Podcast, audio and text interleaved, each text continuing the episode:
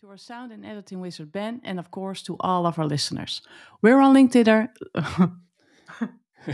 did you just did you just mix up LinkedIn and Twitter? Yeah, what? Yeah, I'm going to say that's quite exciting. That maybe we've just hit on a business model.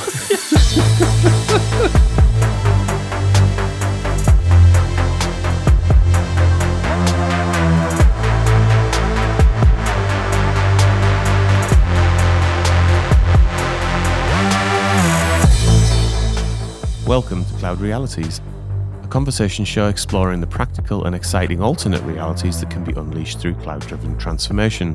I'm Dave Chapman. I'm Sjoukje Zaal. And I'm Rob Kernahan. This week we'll be taking a view on how to become a data-driven organisation. What are the steps that you need to take, and what are some of the challenges that you need to overcome? And actually, what's the scale of organisation you need to be in place to become a data product organisation? Joining us this week, I'm delighted to say, is Mark Jones. He's the Head of Engineering for Data and Analytics at Reach, U K's largest commercial, national and regional news publisher. Mark, welcome. Great to see you. Just want to introduce yourself and say a little bit about Reach. Hello. Thank you very much for having me. Reach, as we've mentioned, is a large news publisher. We have a variety of print titles and obviously a lot of websites and digital properties. We're doing a lot of interesting things with technology and data in particular. Let's get a start, Mark, by just digging right into Reach and how they're using data.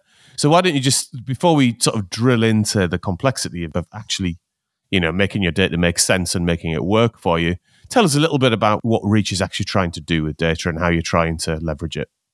So Reach is the largest commercial, national, regional news publisher. We have lots of print media, but a, a very large digital presence. It's news. So we've got everything from online websites like the Mirror and the Express through to regional things like Cheshire Live, North Wales Live, My London, that kind of thing. So there's a huge digital footprint.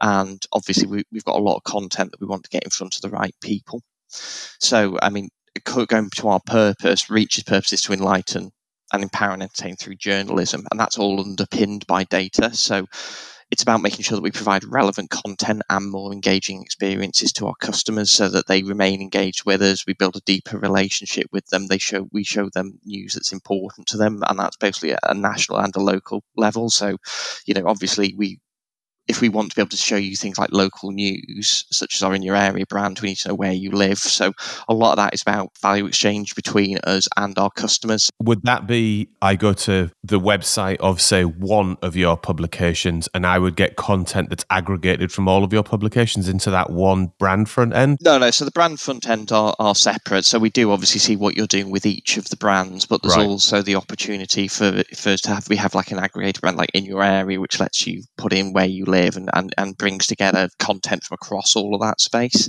But what's really powerful for us with the data is if you tell us more about you, then we can serve you up more in, you know, content that we think you would be interested in. So we can say, you know, here's a story that would be interested in, here's something that impacts your particular area. And in return, that's kind of the, the value exchange really, which is if you tell us a bit more about you, we will give you, you know, more relevant content and we can recommend things for you. So we do a lot of stuff around recommendation and other data-driven tools. So, you know, what are you interacting with? Do you want to see more things like that? Are there related topics that would be interesting to you? Mm. And obviously on the other end of that, you know, we are funded by advertising. So we, we you know, in, in terms of it's not just, you don't just pay for physical papers. Obviously, when you visit our websites, we show you adverts. We want to make sure that they are tailored to you and that, you know, they're relevant to you, and so that we can both make it so that it's not something that's going to frustrate our customers, but also has a better yield for us. Right. And just, again, before we go and dig into some of the architecture behind that and such and the challenges, just briefly, your team in the middle of that, how are you structured around providing data services to that ecosystem? So I sit within the wider data and analytics team, which, you know, has the kind of standard teams you'd expect to see. There's a B I team, there's data scientists, there's a data management team, et cetera. I look after the data engineering side of things. I've got multiple sort of sub-teams in there. So I've got a platform team that is responsible for running all of our data platforms and for ingesting data into our lake. So data platforms are things like our lake, our enterprise warehouse, reporting tools, that kind of thing. So obviously that's the core of it. I've then got a data services team which provides services to the business based around data. So that's things like, you know, A P Is to consume and also to provide data as well as um, you know, applications to help with the maintenance of that data, as well as um, you know, tools to help drive some value for the business around that in terms of things like newsletter subscriptions and what have you.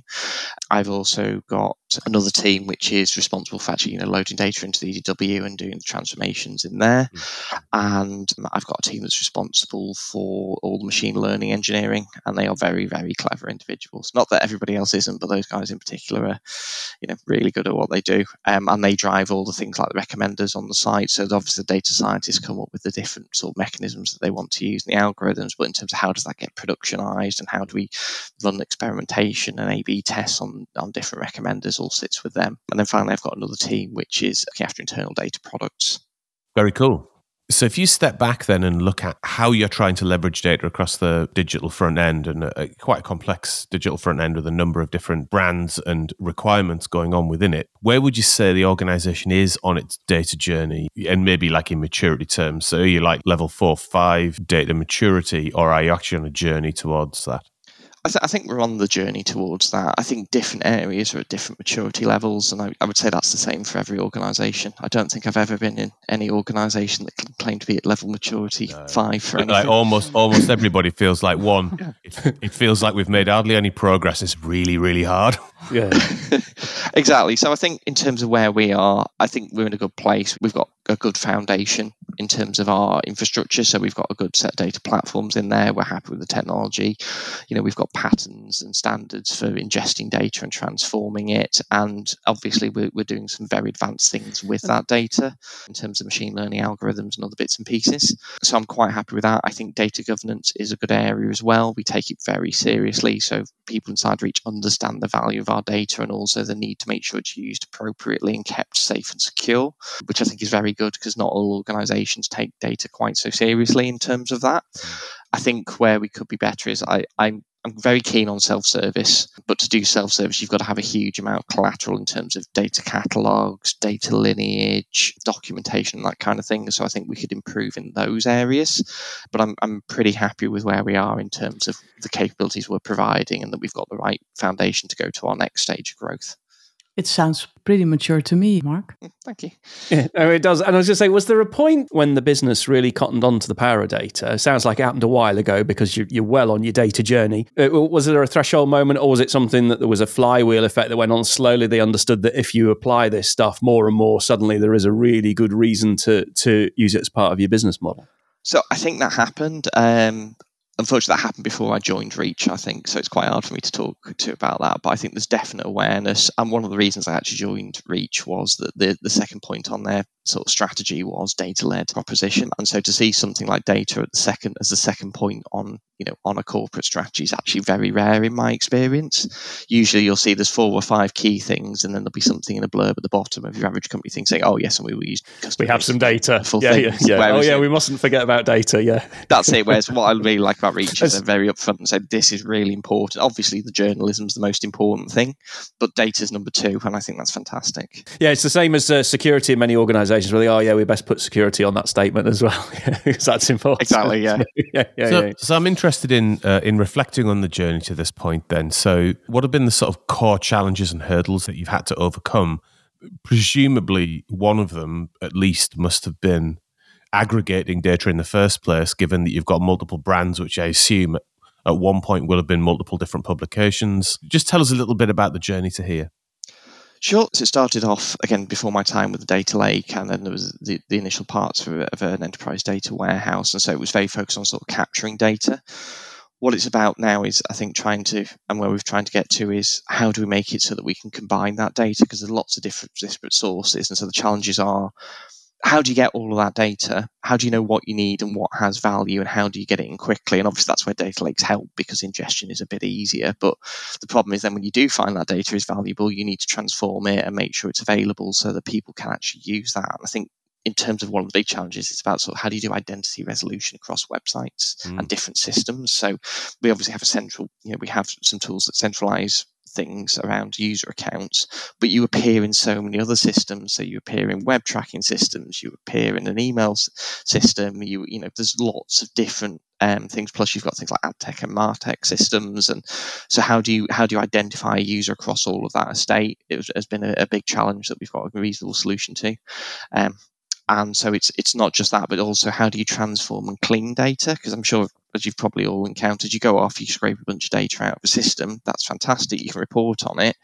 Then all the anomalies are discovered. You know, one of these fields isn't very well populated. Somebody's put Jeff in there as their, as yeah. their um, date of birth, you know, if you haven't got the right validation in place. So it's how do you get to this whole thing of not just how do you cleanse data after the fact, but how do you make sure that you, you can feed that stuff in and work with your you know, your partners across the business well, to put things like validation in the source. And maybe actually we could just dwell on, on that a little bit, because the clearing up problem and the inconsistency problem, I think, lies at the at the root of why most organizations tend to find a data journey extremely difficult. There's another governance layer to that in a second, which I think we'll come to. But I'm just interested in how you guys got after that. Was it literally like a hard yards, sleeves rolled up, almost physical exercise, or did you manage to create some automation around it? Maybe just go a level deeper on how you actually rooted that out. Sure. So our data management team were responsible for, uh, responsible for looking for a lot of data quality stuff. So they do a lot of good stuff around sort of producing quality reports where they report on, you know, some of the metrics in terms of key fields, you know, mm. what they populated, what's their correctness and that kind of thing. And that has helped to drive us to sort of prioritize sort of engineering tasks. So you started with sort of case study, like this, these are the sort of views that we need, like business-driven perspective on it rather than data model up, if you see what I mean. Yeah, and I can't take credit for that, in fairness. Uh, the head of data management's done a, a really good job in that area. Mm. The engineers have then responded with that and said, okay, well, we can obviously do some clearing up. We can try and identify where these things have come from, because, of course, it comes back down to lineage, doesn't it, of, well, actually, you know, you've got this wrong field over here. Where did it come from? Where was the problem introduced? Often it's at source. And then, of course, it's it's how do you work with your colleagues in product across, you know, because we've got product managers across the whole piece to get them to prioritize and and put things like validation steps in and that kind of thing. And do you get the, do you feel like you've got over that data trust issue? Often when you start this type of journey, there's some reticence to trust the data because of all the issues that, that you talk about, where if I use this data in the wild and push it out to a consumer, if I get it wrong, that's a bad thing. But if I get it right, it can be an extremely compelling experience. I think so. I think a lot of it comes down to how reliable is the source system. Yeah. Um, so part of the thing is that you can't, the key thing is to make sure people don't don't perceive data as a whole. Yeah. You know, you have to be able to educate the, you know, the consumers and say, well, look, you know, there are some, there's different tiers of systems and there's also, you know, different levels of reliability, because you get into things like when you talk about things like, so everyone's very keen on things like single version of truth as an example. But every organization has multiple versions of truth, because often what you'll see is most organizations have multiple ways of tracking user behavior and visits. In my experience, so you'll often see there's like a core central one, and then there's, there's companies often have G A because you end up integrating with AdWords. So it's about being able to articulate and say, these data sets are clean and they are reliable. These may be less so, but there's still value. But, you know, it, it's how do you tier those systems, and how, you know, because you have finite resource as well, which is how do you make sure that you, instead of tra- spreading yourself thin across all systems, trying to get to a certain level of quality, you need to make sure that obviously things that are going to be used for things like financial planning and business strategy are, you know, absolutely rock solid, and other things that provide useful insights about certain things are perhaps, you know, less focused on. Do you find that puts a lot of pressure on the quality of the algorithm that you build, so that that understanding of which data set is absolutely the truth and others which may not be quite correct? So you've got this massively distributed view. Really, oh, your responsibility in multiple organizations, you've got to consolidate that together and then serve a, an experience out. There, mu- there must be quite a lot of pressure on the quality of the algorithms that you use and how you constantly tweak them as the data sets move around you that may not be completely under your control. To a certain extent. So obviously in terms of gathering data and processing and putting it into general reporting, that's that's fairly straightforward. And in terms of we can apply, you know, standardized set of rules across things. When you get into the usage of that data for things like recommenders, that becomes much more nuanced, and what's the appropriate things to use is something that the data scientists and machine learning engineers are experts in, and they know how to how to go through that and identify. And that's where things like testing becomes really important, because, you know, how how do you experiment with that and see whether or not, you know, an, an approach or a new feature is going to yield a, a better result in terms of, you know, people clicking through and seeing more stuff, as opposed to, you know, in an engineering perspective and a reporting perspective, it's fairly straightforward to turn around and say, you know, does this data match this rule? does this does this data provide us additional value is a more difficult question to answer. Just returning to your journey then, and your journey to here, we dwelt there a little bit on the data cleansing issue. What are the other elements that have taken you to the point of maturity that you're at? So I think it's about making sure that you've got clear roles and responsibilities. I think I think team structure is really important. Um, not necessarily in terms of you, there is only one structure to do it, but when you do settle on it, you've got very clear roles and responsibilities for teams. So you know, there's there's multiple ways of doing that. So for us, we are tended to focus more on particular areas. So it's it's kind of a bit more of a vertical split to a certain extent for a lot of the team. So there's a team that looks after the platforms and data lake. There's another one that's looking after the E D W. There's another one that's looking after some data. data services stuff around that, so things like, you know, apps for our business users and um, A P Is for services. It might seem like an obvious question, but why is that structure working for you? What is it about that sort of shape that means that it's pushing forward the agenda around data? I think it's working for us because it enables us to have clear roles and responsibilities, and we're able to align that around um, the people that we have and the skills we want to build. Because you get into this whole thing of, well, you can go the other way and say, well, you can go with completely cross-functional teams, as an example, yeah, and right, try to look right. at things like data mesh and data products. And I think that's that's I think data products is is absolutely the best way to do that. But you need a very large, very mature organization for mm. that to work, because you can't build something like a data mesh without every team involved in that understanding a lot about data. Um, in terms of a platform level and transformation. And just for listeners who maybe don't have a mental model of what a data product structure would look like, maybe just give us a sense of what that would look like so we can compare the two. So a data product is when you decide that you want to try and introduce product thinking. So a lot of this got publicised quite widely um, with the um, excellent paper, I can't remember the author's name about, uh, the author's name about uh, data meshes. So the idea was that you would treat data as a product in the same way that you would treat things like website areas as a product. So for example, if you were running like a retail website, you might have things like, you know, product pages or the customer, the on- customer onboarding as like a product that somebody looks after. You might have something like logistics as another product that somebody looks after, or an area, and so you'd have those products as we look after the logistics chain. We provide logistics services to the business, we provide customer onboarding, we provide product information, that kind of thing. So you could have those as different product teams. It's probably not the best explanation I've given, but hopefully it suffices. It's also a more sort of blended skill within a within yeah, a yeah, so absolutely, team. Yeah. So yeah. the whole idea of of, multi, of cross-disciplinary teams, whereby each of those teams has got back-end engineers, front-end engineers, testers, B As, delivery managers, et cetera. The idea with data products is you you also go there with data, and potentially you can either have separate things, or more likely you try and say that that data is part of that product. So what happens there is I could say, well, if I was responsible for, say, the logistics data, or the logistics function, I will provide logistics data products which tell you things like stock levels as a data product, and um, you know uh, warehouses and delivery lead times and things like that. And so I could create that data set as a sort of mini data lake, if you like, and say I will publish all these things here, and these are high quality pieces of information, as opposed to the traditional model, which is that it's just exported or left in a database somewhere and a central data team collects that. Now, to get to that level, you've got to have a lot of organizational maturity in terms of product management and a lot of data skills in each of those teams. Unfortunately, at the moment, data skills are still relatively rare compared to general software engineering. It's still quite a very specific specialism. So you end up with quite large things, and it's where, sorry, quite large teams. And where do you get to in terms of things like economies of scale? Because that's always the trade-off, which is, do you have cross-disciplinary teams that could do everything, or do you have certain centres of excellence? And I, it's a bit like um, DevOps as an example, which is a principle in terms of, you know, you want developers to operate their code and be able to write infrastructure as code and that sort of stuff. What often happens is you have a small central team of DevOps as well that are responsible for looking at overall management of your cloud estate, is the thing that I've seen. Now, obviously, you guys know much more about this than I do, so I don't know if you've seen that kind of model where you, you have a mix of embedded resource and central teams at the centre of excellences.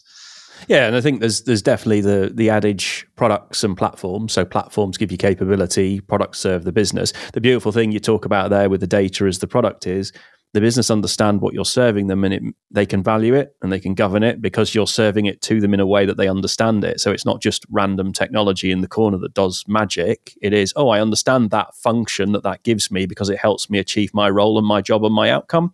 I think the power of the product is permeating throughout the I T organization because it, it's that it helps bring that fusion of business and technology um, together because everybody understands its same lexicon, same language, and you can talk about the same topic. So it's it's, it's a powerful thing. And I think the maturity is, as you say, you've got you, you're well on your maturity journey, and it's the shows the sophistication that you built into your operating model to show that, that you can value and govern and exploit the data that you've got. I think also one of the reasons for centralising it is because ultimately data becomes really valuable when you combine it together. And that's why we've seen lots of interesting things like data yeah. fabrics. And so kind of having teams with specialists that can bring all of that data together and in a way and expose it, it kind of makes a more natural sense for me, particularly around things like enterprise data warehousing. Hmm. Um, so I think unless you've got a very large organisation with a lot of engineering clout across each of the different divisions, centralisation is a good starting point. So I want to talk briefly uh, then about the governance structure you've got in around the data and how you're linking, say, like data infrastructure concerns and data clarity to a uh, business objective. So one of the key things is obviously we want to make sure that, you know, we are processing data in a way that is in line with, you know, the various regulations, but also in ways that, that are sensible. And so what I mean by that is, you know, there are certain things you're allowed to, so you're allowed to process data in terms of legitimate interest and in terms of consent, but also you want to make sure that you're doing things that are sensible with that data. So not just in terms of making sure that you're treating customers fairly and that kind of thing, but around the stuff of don't, if you're trying to, to determine something, make sure you're using the right data to do that, because one of the problems is that you get this sort of misunderstanding of people talking about things like correlation implies causation, where they go, well, I've plotted these two disparate points together mm. and therefore this is happening, and you've used the wrong data and you've got completely the wrong conclusion. So it's about making sure that our data governance covers off, you know, is there a data protection impact assessment in place? Is this project using data in a way that it's allowed to? Can we source the data we need to actually, you know, answer this question or or, or provide this particular value? Because obviously one of the things we're trying to do is say, can we use data to tell us X, or we want to know if we, why have we got the data to do that? Mm. Can we use that data, you know, in terms of we think it's the right it's the right thing to do, and there's legal basis for the processing and that kind of thing, and is that data reliable? And it's kind of hard to talk about it in sort of general terms because obviously it really does depend on on exactly what you're trying to answer and what data, you know, you have. And so it does vary per project, but you have to sort of look at it and turn around and say, well, what's, it's almost like a little mini feasibility study really, which is, is it feasible to use this data for this purpose? And have we got the right checks in there? And how do we get an answer on that, like a, a finger in the air idea of that before we start an initiative? And do you find the business are the ones now requesting, is it feasible to, or is it the tech and the scientists going, did you know it might be feasible to? Which which way is the pull coming from in your experience? So we get a lot of it from the business. Now, I, I can't talk to a lot of that because there is a separate sort of, you know, B I function that looks after that mainly. But obviously, we know we get requests in from them, and we do get some directly from, from stakeholders and systems. So the business is very interested, as they are in anything, which is, well, this thing has happened. What can you tell us about it? Yeah. Um, or we want to understand this, or can we use data to, to determine if we did this, this particular action, we would see an uptick in, in, in positive behaviours or something like that. But that's quite powerful when the business have the data curiosity and they're coming to you because they understand the potential that you can serve to them. So that's, again, that's that psychological, uh, or I should say maturity step that happens in the business that says, hang on a minute, I can value this data and then I can exploit it and get more out of it. And that's a nice thing to see that they get excited about it as well. Yeah, definitely. Casting the net forward then, what do you think the next couple of years look like? And have you set out a vision for what data usage in the organisation looks like?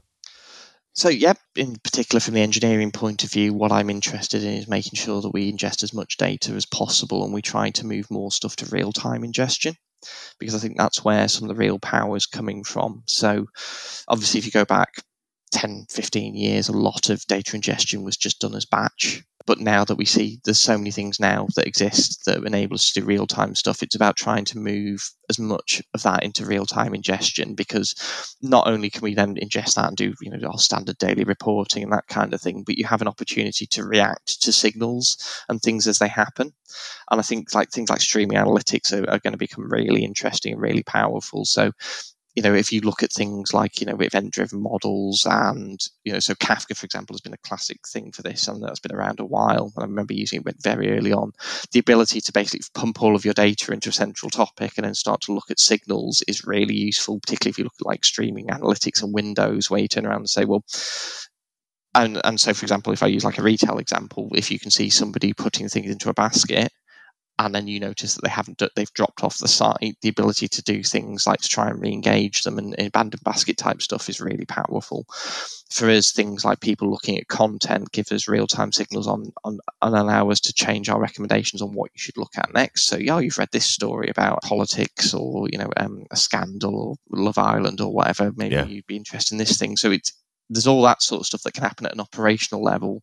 But also, if you think about things like anomaly detection, that becomes really powerful if you can stream that data. The big challenge there is, of course, having sources that can actually stream that data to you. So internally, that's not a problem because you can do a lot of stuff with events. But when you're dealing with third-party systems, not all of them are rigged up for that. And that is changing. And so we're seeing things like there's much more stuff in terms of being able to set up webhooks and A P I calls within, you know, various third-party platforms. But I think that's where I see a lot of investment going in terms of trying to get that data in as fast as possible, as well as more around governance.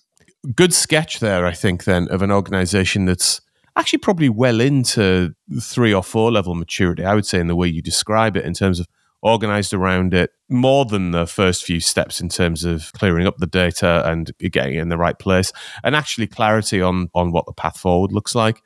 So, yeah, I think I, I really do think you, I think to Sjoukje's point earlier, it feels like a pretty mature setup with a clear direction forward.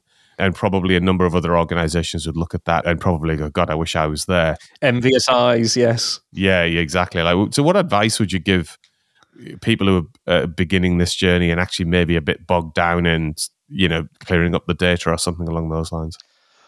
Um, I think I would suggest by starting small and come up with a clear goal. So just don't try and boil the ocean is something that I think is always really important. I like the the creation of things like exemplars, isn't it? You know, so this idea of saying, well, let's let's find a use case and let's try and deliver that to the best of our ability, rather than try and play whack-a-mole with data quality issues across the entire estate. So pick a, a question you want to answer, and that could be something as as nebulous as like what's customer lifetime value, um up to, you know, or things like um you know, if you're dealing with, say, like, you know, retailers, it might be something like, you know, logistic turnaround times or goods lost in transit or that kind of thing.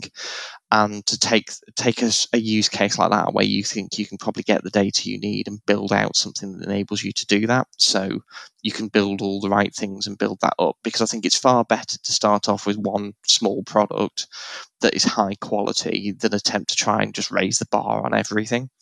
So it would be things like build out a really good platform to enable that, build out all the the most important thing with that is all the documentation, the cataloging, the lineage, the descriptions of that data, because if you want to get to the point of self-service, people have to understand data and know what they want to do. And if all you've got is a set of tables or, you know, like a Tableau dashboard and a data set behind it with no description of what those things are, you're never going to drive that change. Um, so it's about giving people the skills and the information they need, rather than having the best possible, most efficient E T L pipeline.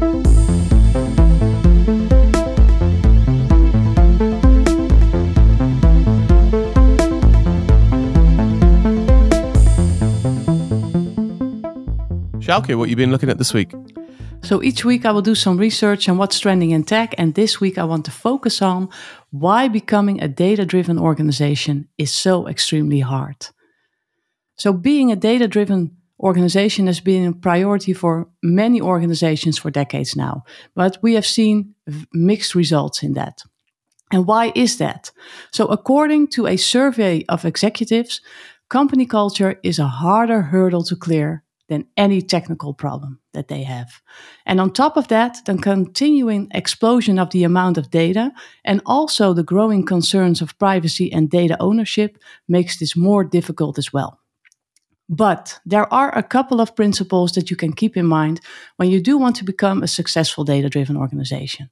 And these are, firstly, you really need to think different, because it requires a different mindset to become a data-driven organization. And you also need to fail fast and learn faster as well. Learn through experience, which often entails trial and error. And lastly, you need to focus on the long term, because it's a transformation effort that really unfolds over time. So I have a question to you, Mark. Did you also apply these principles to your organization? Um, yeah, I think I think a lot of them. I think one of the problems is, going back to saying about thinking differently, with, with engineering, for example, with software engineering, you're very focused on, on things that you can easily unit test um, and integration test, and you're not worried so much about state is the main thing. Whereas obviously with data, it's all about state. So again, you know, you can unit test functions, and transformations work very well as functional processes and that kind of thing. So it's easy to unit test some of those. But it's when you get into, well, you know, if you make a mistake or you need to go and reprocess or reacquire some data, you could be going off to get multiple terabytes, and that isn't something that you're going to basically load in in an afternoon. So I think those kind of things are, are difficult. I think the challenges you mentioned around sort of governance and ownership are key as well. I think it's very hard to to govern effectively if you aren't clear on who your data owners are and what you can and can't do with that data and what the nature of the consent is. And, and people, you know, particularly product managers, have to understand what data has been consented to be done with, because just because you've got a piece of data doesn't mean you can do whatever you want with it.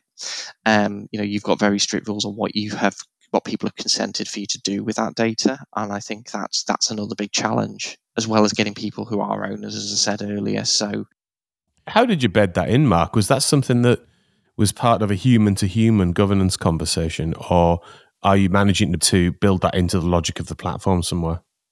So obviously we have we have things where we capture consent. A lot of it is is about understanding that projects are doing the right thing with that data, and so we've got, you know, obviously we've got a data protection office, we've got a data management function, the engineers are well-versed, you know, everybody's well-versed and understands what our responsibilities are for data, partly through corporate training, but also through, you know, the experience that's built up over time around this. And focusing on the long term, how long are you already into that transformation from a data perspective? Oh, we're, we're, we're many years in. I think it'll never end, but I think, you know, we are many years in, so that's why we're reasonably mature.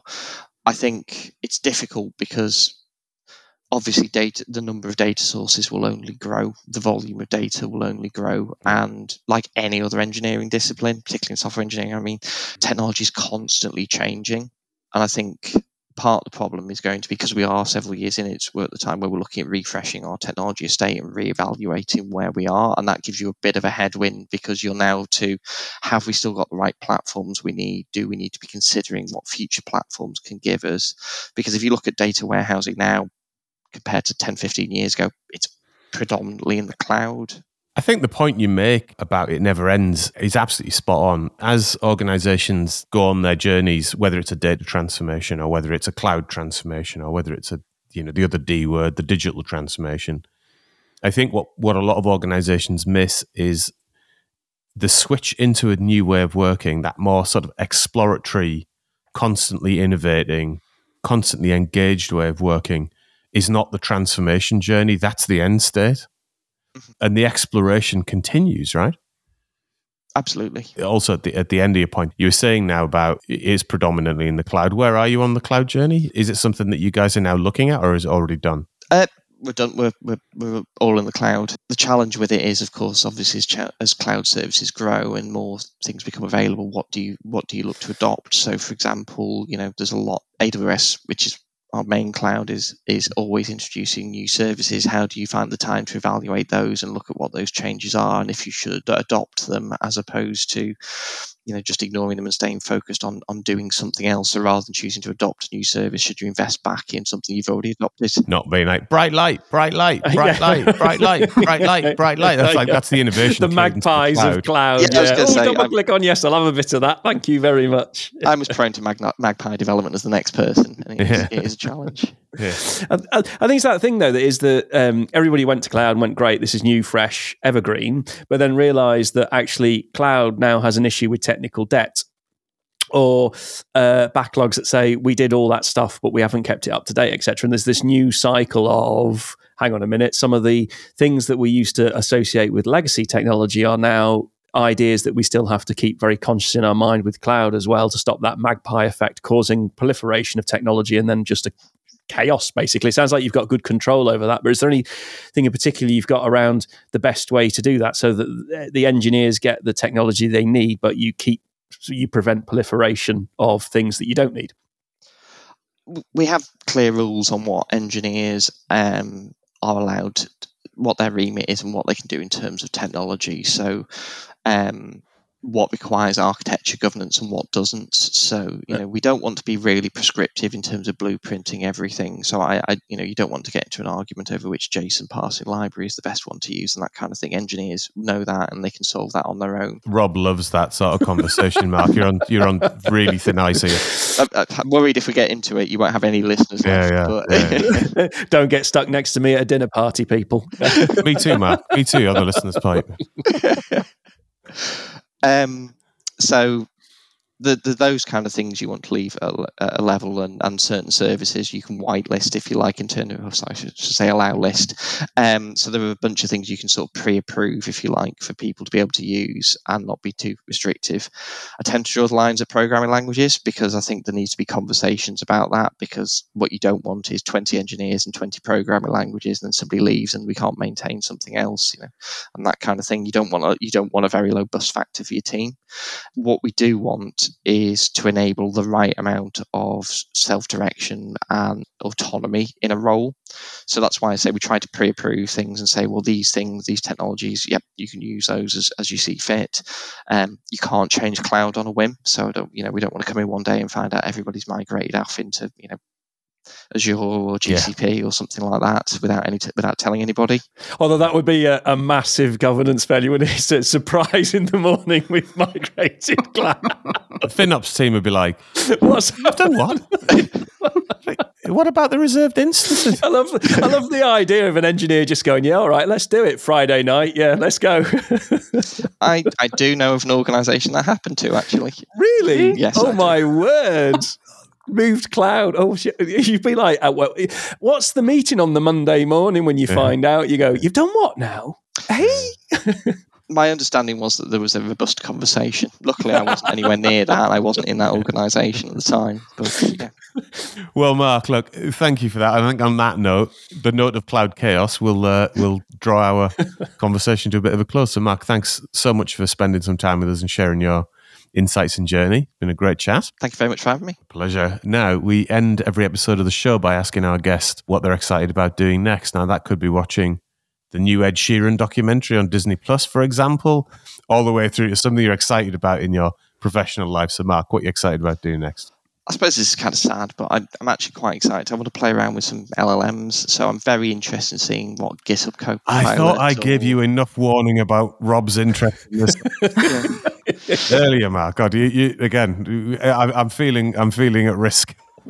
I'm sorry. I'm just really interested in, in seeing whether or not it lives up to the hype. Um, because yeah, yeah, um, yeah. I've seen some very interesting things. So I know that it can obviously stitch things, words together, and I know there's been some interesting research done into L L Ms are great because they can generate a lot of text, but they don't necessarily know what's going on. I kind of want to try that for myself, really. Cause it, it just seems like really interesting yeah. when you read like the articles about how it can generate some quite complicated code and, and some other things, but then it falls down when you ask like ChatGPT questions about, I think there was one, some researchers asked it, what's better as a hairnet if you're working at a fast food restaurant, a, a used wrapper or a bun? And it suggested the bun because it didn't understand the underlying lines. So I just kind of want to kick the tires on it and play with it, if that makes sense. It fully does, yeah. And, and as sophisticated as it is, it is not actual intelligence, at least not yet. So I think you're right. It's its ability to distinguish about around these things when it's asked to distinguish, I think, is still lacking at the moment, thankfully. But yes, a few years ahead of us, I think, with technologies like that that are actually very unpredictable, both in terms of the power it will ultimately get to, but then something that concerns us on the show quite a lot at the moment is like the, the duty of care that also needs to come into using it appropriately. Not necessarily because it will, you know, lead to a Terminator two style singularity moment, though it might, Um, it is more about the actual societal impacts that we'll have on the way to that, if you see what I mean. Yep. Yeah, definitely. I think it's going to be very, very interesting times. Fascinating stuff. Fascinating stuff. So, Mark, thanks again for joining us. Uh, a brilliant conversation. So a huge thanks to our guest this week, Mark. Thank you so much for being on the show. We're on LinkedIn and Twitter, Dave Chapman, Rob Kernahan and Sjoukje Zaal. Feel free to follow or connect with us and let us know if you have any ideas for the show. And of course, if you haven't already done that, rate and subscribe to our podcast. See you in another reality next week.